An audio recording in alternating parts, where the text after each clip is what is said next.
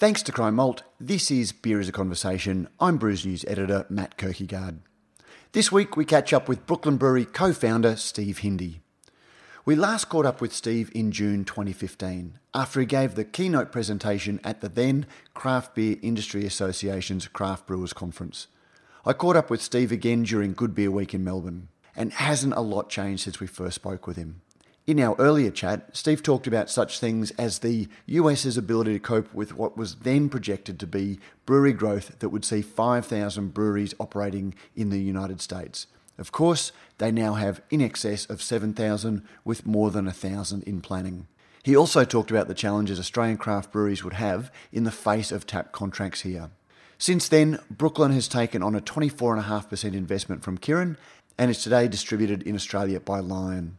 We talk about the complexities of the international beer market that see a US Brewers Association board member and champion of the Independence logo have his beer distributed and brewed under license in another market by a company that doesn't carry the same logo here. We discuss that and much, much more about Brooklyn Brewery, its beers, and the future. Steve is a legend of craft brewing with valuable insights into the industry, and he's also top company. It's a great chat, and I hope you enjoy it.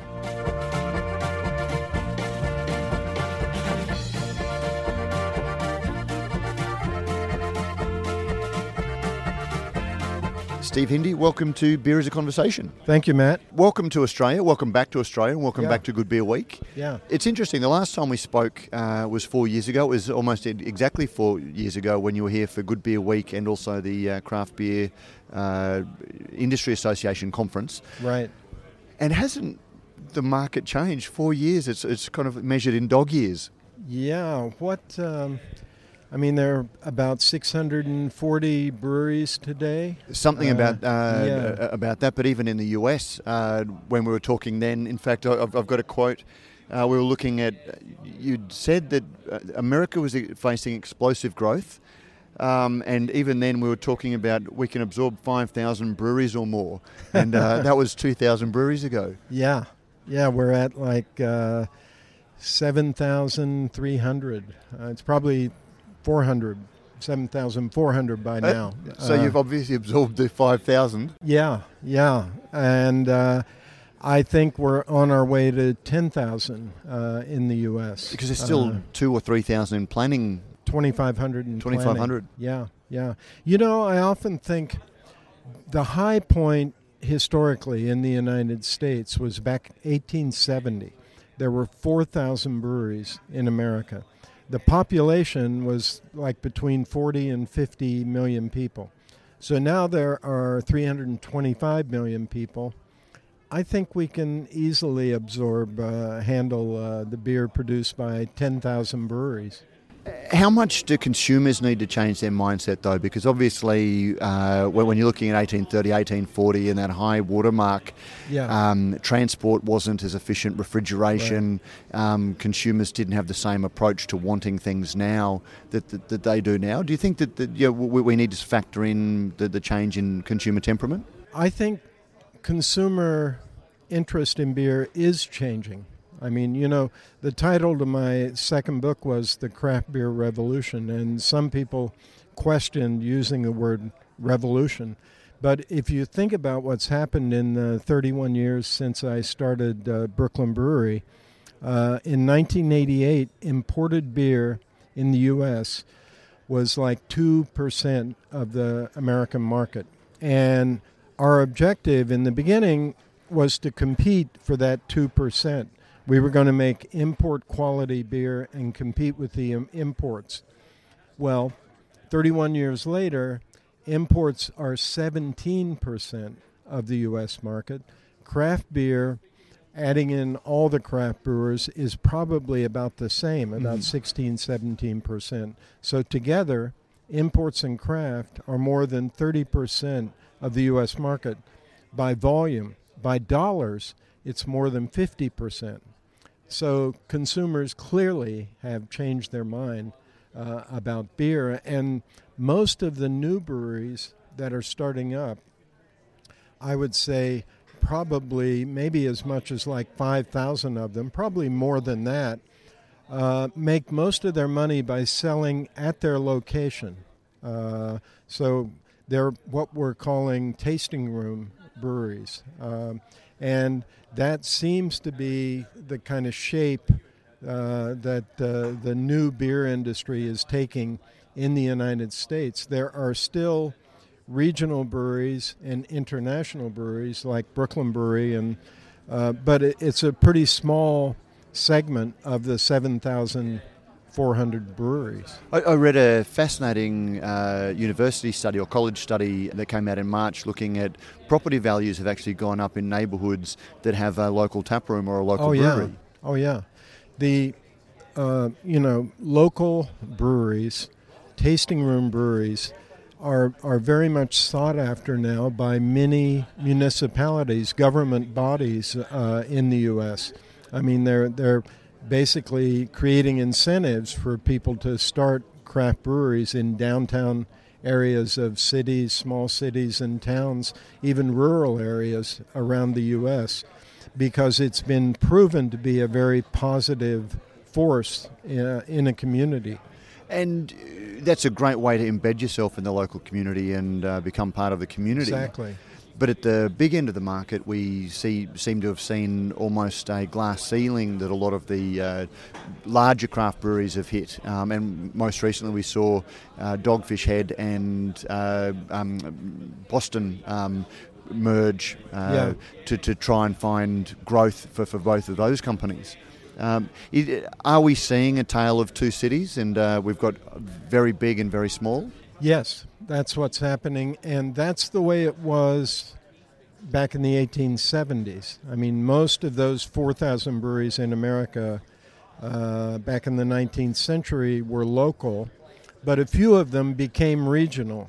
Uh, and uh, that was sort of the shape of the of the industry. And I think it's kind of a back to the future dynamic that's happening now. So you've got you know breweries like uh, Sierra Nevada, Sam Adams, Brooklyn Brewery uh, that are you know players on the national stage in America and also internationally. Uh, and then you've got all these local breweries which are uh, set up in a very different uh, kind of uh, model.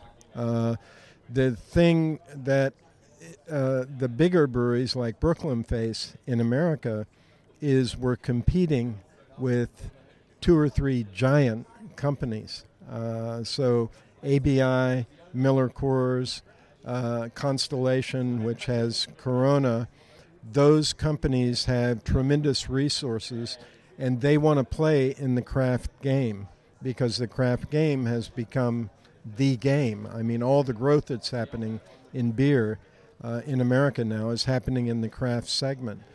So, in order to compete with those giant companies, you need to uh, uh, have a critical mass, and that means partnering with other breweries. And that's, I think, behind uh, Sam Adams buying uh, Dogfish. You know, we uh, bought. Um, minority shares in two breweries, uh, 21st Amendment in San Francisco and uh, uh, Funkwerks in Colorado. And we now sell those brands uh, together. So we sell Brooklyn, 21 AM Funkwerks together. That makes us much more important to the distributors uh, in America, and it enables us to control our cost of sales uh, so the cost of the sales force is uh, much easier to absorb if you're selling uh, multiple brands. So, is that the slippery slope, or you've said we're going back to the future and we've gone back to a large number of breweries? But is the natural evolution of that that we are going to see greater consolidation to to give those economies of scale to combat you know, all of the other market forces? At the volume end of the business, yes, I think that's that's got to happen because uh, you know paying a sales force to uh, sell beer in America is quite expensive. I mean, like Australia, it's a it's a big country, and you need a lot of people uh, to to sell the beer. So I think it's natural that that would begin to happen uh, at the uh, you know the high end of the the craft segment. When we last spoke, uh, you actually and it, it was in May 2015 you highlighted contracts as being one of the uh, issues for Australian breweries, and uh, I think you'd actually just come from the UK where you'd been on stage with Jasper Cuppaidge, uh, and also Right. uh, it was also. Um, trying to think of who it was. Logan Plant. Logan Plant, that's right. Yeah, Uh, yeah. You, you're on stage with both of both of them, and Yeah. obviously they've both been taken over uh, since Yeah. then. Um, uh, you, you've, uh, I think, eight months later, Brooklyn had a 24.5% investment from Kirin, Right. and now you're in Australia. Um, I, I guess benefiting from those same tap contracts that you were, were concerned about for Australian brewers four years ago. Yeah. Yeah. It, it, it, it's a very complex world that we live in with beer, isn't it? Yes, that's right. I mean, uh, you know, things are happening uh, at all stages uh, of the business these days. So, uh, for us, the partnership with Kirin uh, was important for opening up Japan. I mean, we've been selling in Japan almost from the beginning of Brooklyn Brewery, but we never really got that far because, you know, uh, the state of, of beer in Japan is very similar to the state of beer in the U.S. 30 years ago. Imports are about less than 1% of the market in Japan. But we think the Kirin Brewery is committed to, uh, to changing that and recognizing that uh, craft beer is uh, going to be a big part of the future in Japan. So we like that partnership. And to be honest, the Kirin influence here in uh, in Australia through Lion uh, was a benefit that uh, came along with that. And, and uh, no one can take away uh, what Lion has done. Lion has been very visionary in the way that they've approached craft beer over here, and they seem to really get um, the market. They were a little bit slow to the party, but once once they did um, through Little Creatures and some of their other brands, they've done it very very well. But it's almost the uh, the success of their craft beer brands has solidified their position in the in the duopoly in terms of those same tap contracts. Yeah. Venues aren't sliding away from tap contracts the way I think we forecast four or five years ago because they can now still go to the same one house. Um, and that, that seems to be part of the natural business evolution. Yeah, Lion has one of the most successful um, groupings of craft brands of I think any of the the big international uh, brewers. You know, Little Little Creatures is a serious player here in uh, in Australia and in Asia in general. So uh, yeah, I think they've they've recognized uh, that this is happening, and they've they've really got a leg up on the other big Japanese breweries, which are not really focused on this. And I think they're going to be surprised uh, to see that uh, the market is going to change in Japan the same way it changed in the U.S. and the same way it's it's changed here in Australia. Is there a challenge uh, on on any level for Brooklyn to be um, to, to maintain the definition of independence in in the US where you were born and you, you've been on the board of the board uh, the Brewers Association Yeah. for a long time and spent a lot of time discussing what that definition should be Yeah. and then coming into another market within uh, you know a, business that has very much a, a stranglehold over one section of that market, Mhm. Which is a sort of stranglehold that gave rise to the Brewers Association in the first place. We believe in independence, and uh, you know that's the reason when Kirin made the investment, it was limited to 24, you know, less than 25 percent. Um, however, you know, it, it's who knows what the future is going to bring. I mean, we have to do what's right for Brooklyn Brewery uh, going forward, and uh, I think all the craft breweries have to make those decisions, and uh, uh, we'll see what the future brings. But uh, we are committed to the craft definition uh, in the U.S., and I'm still on the board of the Brewers Association, and we proudly display the uh, craft brewers seal on all, all our packaging, and I think that's an important uh, way to differentiate ourselves from the giants that we're dealing with in, in the U.S., ABI and Miller Coors. and, and and that's again it's one of those really difficult um, conversations to have with somebody uh, you know because when that bottle then sells in the um, Australian Craft Beer uh, Association has its own independence logo Right. and uh, Brooklyn wouldn't be able to wear that um, locally here um, oh, well, I, I, again I guess if you look at distribution, it wouldn't. And the, the, to, to, consumers, does it create a, or should it create a confusion about what independence means when they see that logo um, transported somewhere else? So, I didn't. Do, do, the Australian brewers have a seal? They, they, have got an independent seal oh, they that do, the yeah. uh, um, craft beer, the Independent Brewers Association has. Yes.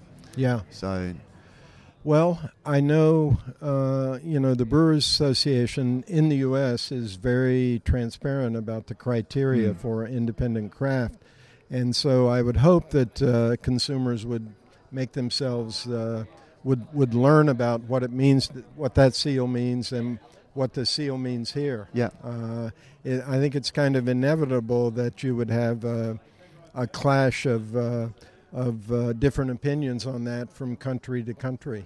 Um, now, moving on, looking at uh, the, the the future of craft beer, we're, we're sitting here drinking the the, the lovely Brooklyn uh, Defender IPA. Yeah. Um, I, I noticed that it's not a hazy IPA. Do, well, there's in, in the last four years, there's been not just a change in business, but there's been a huge change in styles in, Yeah. in the brewing industry. Would you ever have foreseen how rapidly uh, things would change stylistically as well? The, the whole rise of hazy and brut and uh, um, sours and sours and yeah. Well, I think it's it it shouldn't be surprising that uh, innovation would become a focus of the future for for craft brewers. Uh, because I mean, let's face it, when we started selling beer 30 years ago uh, with Brooklyn Lager, which was an amber lager beer that uh, was kind of a shock to the system for many people used to drinking light lager beer. I mean, you know, when I started selling Brooklyn Lager in New York City, many people turned up their noses at it and said, you know, what are you doing here? It's dark, it's bitter. Why don't you make a beer like Heineken? Or uh, and uh, you know they and didn't it's very easy to forget how rapidly that Yeah. mindset has changed. Yeah, well, it's changed tremendously, and I guess not surprisingly, the same people who were adventurous enough to try Brooklyn Lager and Brooklyn Brown Ale and Brooklyn East IPA are now saying, "What's next? What do you got for me? I, I like this flavor thing," and so uh, you know we're expanding our our offerings uh, with the sour beer and the uh, this is more of a West Coast IPA compared to our Brooklyn East IPA, which is more balanced IPA. And uh, I think you're going to see a, a lot of innovation happening. You know, our barrel program, the barrel aging program we're doing, is is very popular, um, and we're looking for ways to expand that into the future. Because interestingly, in the states now, the 750 bottles, 750 milliliter bottles, the champagne bottles with Yep. the cork and the cage, many retailers are starting to phase those out. So we're looking at producing those bottle condition beers in a uh, like a 375 uh, bottle. And, and Uh, what's driving that? Is it the, the, the whole idea of shelf space? Is that if you've got one bottle, it rules out a whole shelf? I think the retailers in America have reached uh, a kind of breaking point with we're not going to give you our whole store. Uh, Yep. I mean, they're cutting back on the shelf space. As you know, uh, craft beer uh, kind of monopolizes shelf space uh, in the U.S. now, and the retailers are are kind of drawing the line now. And where they've drawn it is uh, in saying no to these big bottles. Mm-hmm. So we're trying to figure out a way to to maintain those uh, uh, products uh, in a smaller format. And, and I guess that's one of when you look at business and uh, the, the the quote that you had last time. Um, business requires imagination and ingenuity. Um, Did and I incredible force, yeah, but incredible foresight as well. Who would have thought um, five, six, seven years ago that the rise of cans would completely change the way that retailers s- stock and merchandise beer? Yeah, yeah. Yeah, cans. Uh, obviously, the, the you know in the in the for for the mega brewers, cans are the main package of all, all their uh, sales, and for many years we, um, you know, we resisted uh, getting into cans uh, because we felt that bottles were more elegant and uh, uh, sort of a, a, better package for craft beer. Um, that's changed very quickly. Uh, I mean, in many markets now, cans are the preferred uh, package. So we we actually just developed a beautiful uh, version of this Defender IPA can, uh, which is out now, and our Brooklyn Bel Air Sour also is available uh, in cans, and uh, that's a hugely growing part of our business.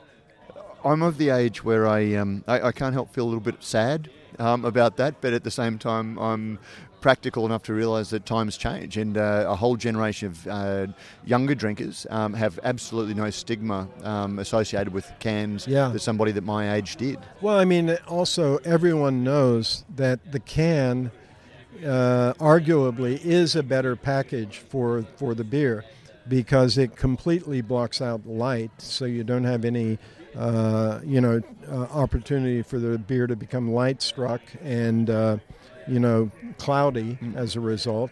Uh, and uh, it's also arguably a better package for keeping out oxygen, and which, you know, of course, degrades the beer. Mm. so a lot of the arguments that uh, we made years ago just haven't held up uh, for the for the long term gazing into the crystal ball, which is something that we didn't do four years ago, but we uh-huh. can sit back and look at all of the changes.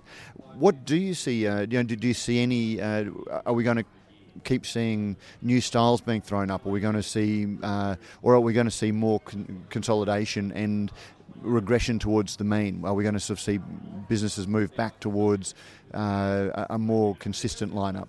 No, I, th- I think I think two things. I, I think you're going to see the bigger craft breweries trying to figure out a way to uh, control their cost by collaborating with other craft breweries. So, more combinations like Sam Adams and Dogfish, and, and Brooklyn and 21st Amendment and Funkwerks.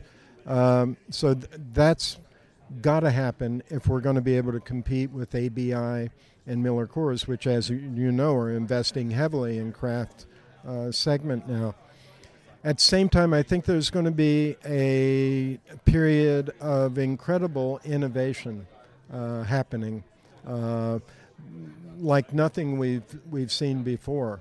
Uh, you know, you have many breweries uh, looking at developing uh, flavored malt beverages, kombucha products. Um, we actually just introduced an alcohol-free beer in uh, Sweden uh, at the beginning of this year. Uh, it's got a fantastic name, which Garrett Oliver came up with. It's called Brooklyn Special Effects. Uh, and it's uh, uh, unlike you, you, have caught up on the uh, brouhaha over uh, BrewDog over the weekend with their Punk AF um, beer, which is a their, alcohol-free beer. Maybe haven't you've, you've been travelling, no. but as always, BrewDog is uh, courted controversy. But we won't go into that here. Yeah, that's their mo. um, well, that alcohol-free beer is doing fantastic in uh, Sweden. We just introduced it in the UK, and it's kind of revolutionary because it tastes good. Yep. I mean, most alcohol-free beers uh, don't taste very good, and I think it's because the alcohol free beers produced by the big breweries, they're all trying to make a light lager beer. And uh, it just, our beer is more flavorful. It's got more malt, it's got more hops.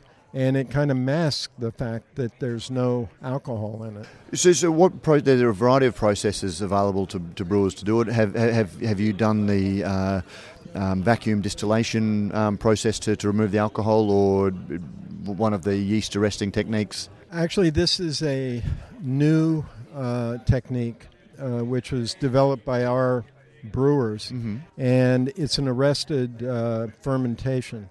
So uh, it uh, basically does not produce alcohol. Okay. We stop it before the alcohol is produced. But it still doesn't have the cloying, um, unfermented It doesn't quality. have the cloying, mealy character that a lot of alcohol-free beers have. I look forward to trying it. So, why launch it in Scandinavia then, um, as opposed to your, your, your own home market? because Europe alcohol-free beers are a big part of the, the market. I think in Sweden it's between five and ten percent Mhm. already. So there's great acceptance of alcohol-free beers because the uh, the limit for driving and drinking is much lower in Europe than it is in the U.S. But in the U.S.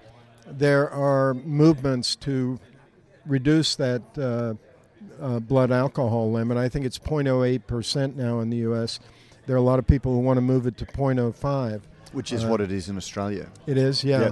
And in some European countries, it's zero. Uh, Yeah. I mean, or zero tolerance. So I actually I think the biggest uh, market for alcohol-free beer is Spain, uh, where it's more than 10%. So that's why we introduced it in uh, in Europe first.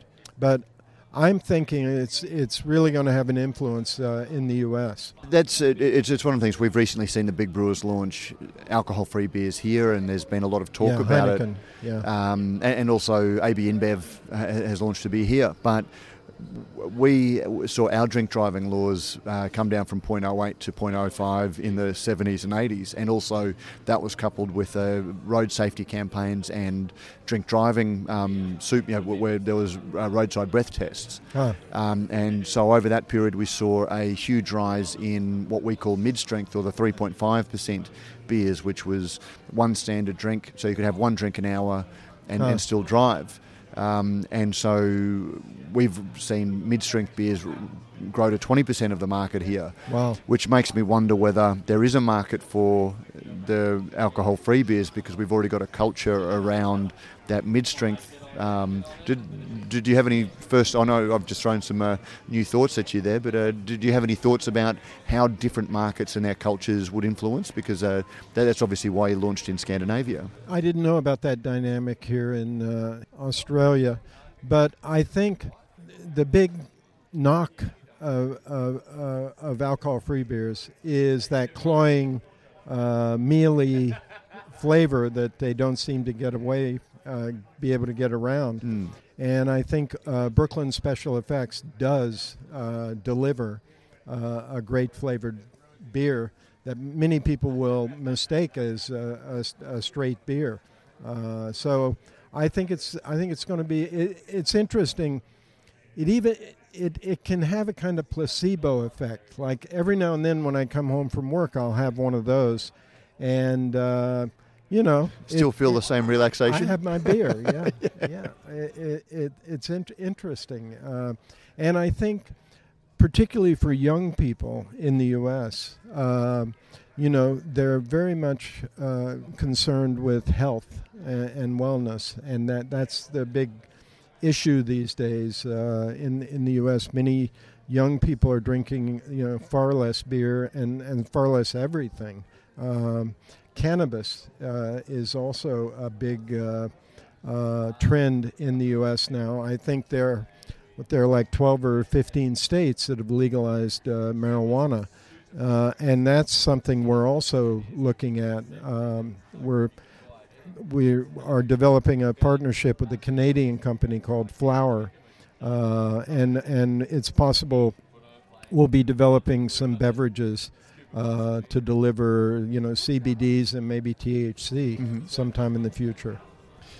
That's going to be part of that wave of innovation I'm talking about. you know. It's, a- a- again, did you think of any of this when you uh, w- when you gave up y- y- your life as a foreign correspondent and uh, decided to open a brewery? No. I ju- the idea of uh, you know selling real beer and uh, developing uh, brands that uh, uh, display the rainbow of beer styles, uh, historic beer styles, was uh, was our focus. But I guess having turned people onto that, it's not surprising uh, that people want more. You know. And I, I guess you need to innovate or die, or um, change or die. Yeah, yeah, that's that's really the message, uh, you know, and the growth I've I described to you about how more than half uh, the beer sold in America now is either Im- imported beer or, or craft beer, which is to say beer with flavor. Mm. And uh, we got to keep uh, keep developing uh, new beverages uh, of all kinds. I think to keep people uh, interested in in uh, our business. Just one last question before I let you go. Uh, you, you can't give us any scoops that we're going to see Brooklyn FX um, launched over here. Are there any plans to do that, or Well, we got to get it launched in the U.S. Okay. uh, first, but uh, I yeah I think that brand is going to be a, a big part of our future. I'm very excited about that. We're also uh, developing a sour alcohol-free beer and an IPA alcohol-free beer. Wow, uh, okay. IPA. So.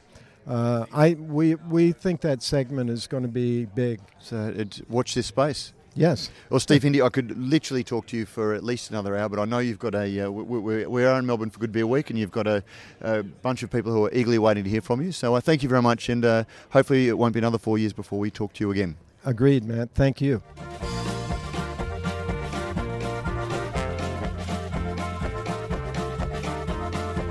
And that was Steve Hindy. You can go back and listen to our earlier chat here and be amazed at just what has changed over the past four years. Don't forget, if you like what we do at Radio Brews News, you can help us out in a number of ways.